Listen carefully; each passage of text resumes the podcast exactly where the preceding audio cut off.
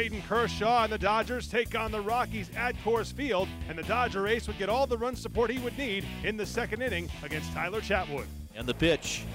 And that one's hit to right center field. That could be troubles. And Blackmon can't get it. It gets by him. A diving try got under his glove, rolls to the wall. Two runs will score. Utley's into third base. Charlie Blackmon got caught in between a little bit. And the ball scoots by him, 2 to nothing Dodgers in the second. First base is open, 3 0's the count. The pitch to Seager, and he's going to swing and line it fair down the left field line.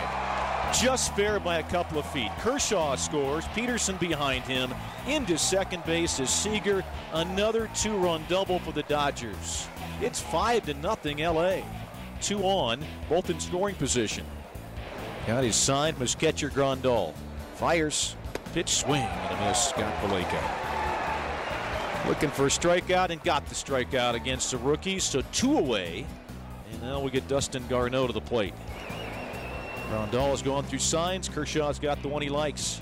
Here's the payoff pitch to Garneau. Swings and misses there. Strike three. And second and third. Kershaw comes back to strike out two in a row.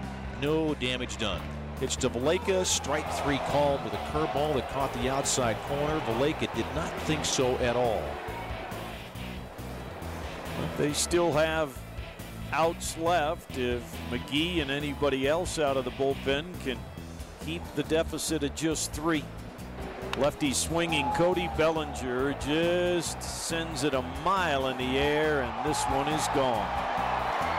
Wow, after striking out his last two times up, he jumps on the first pitch from Jake McGee and gets his seventh home run to make it 6 2 Los Angeles. The rookie Bellinger continues to mash, and the Dodgers win 6 2.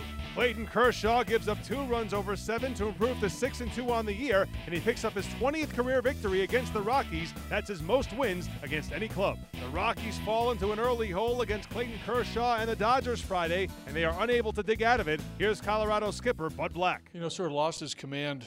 Uh, you know, the three walks. You know, couldn't get the ball in the zone. You know, was behind behind hitters and ultimately walked three.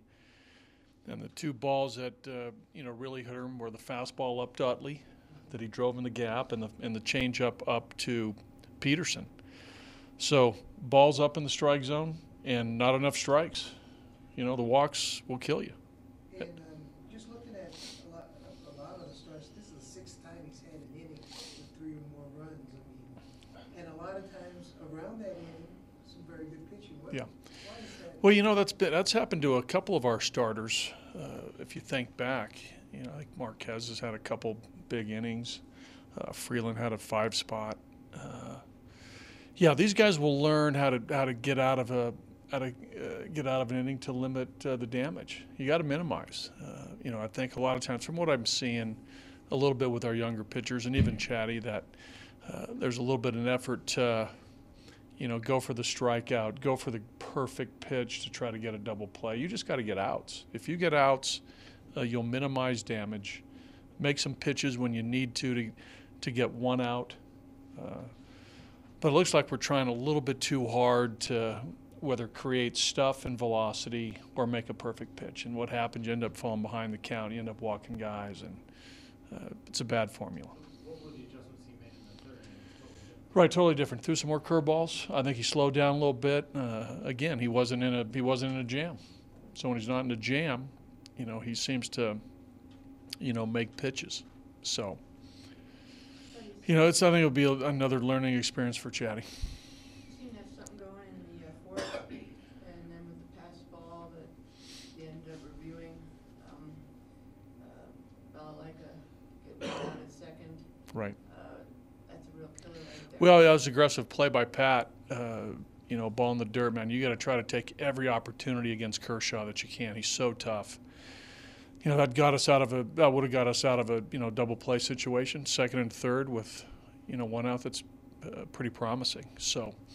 Uh, again, that was a tough one. You know, looked like I mean, looked like he was safe. I didn't see the replay. I mean, you know, I'm not privy to that in the dugout, but uh, you know, I, I didn't mind the play at all. We got to push it against Kershaw. You you can't sit back against Kershaw and think that you're going to score a bunch of runs. Of course, you went against a guy who seemed to make the pitches, got some double plays, uh, pitch more to contact neutral. Yeah, he gave up some hits. I mean, I mean, we hit, you know, we hit some balls that uh, you know weren't hard hit that ended up being hits, but uh, we had a couple balls hard too that you know a DJ hit it lined into a double play. That was a bullet. You know, at, you know, uh, but you know, it's baseball.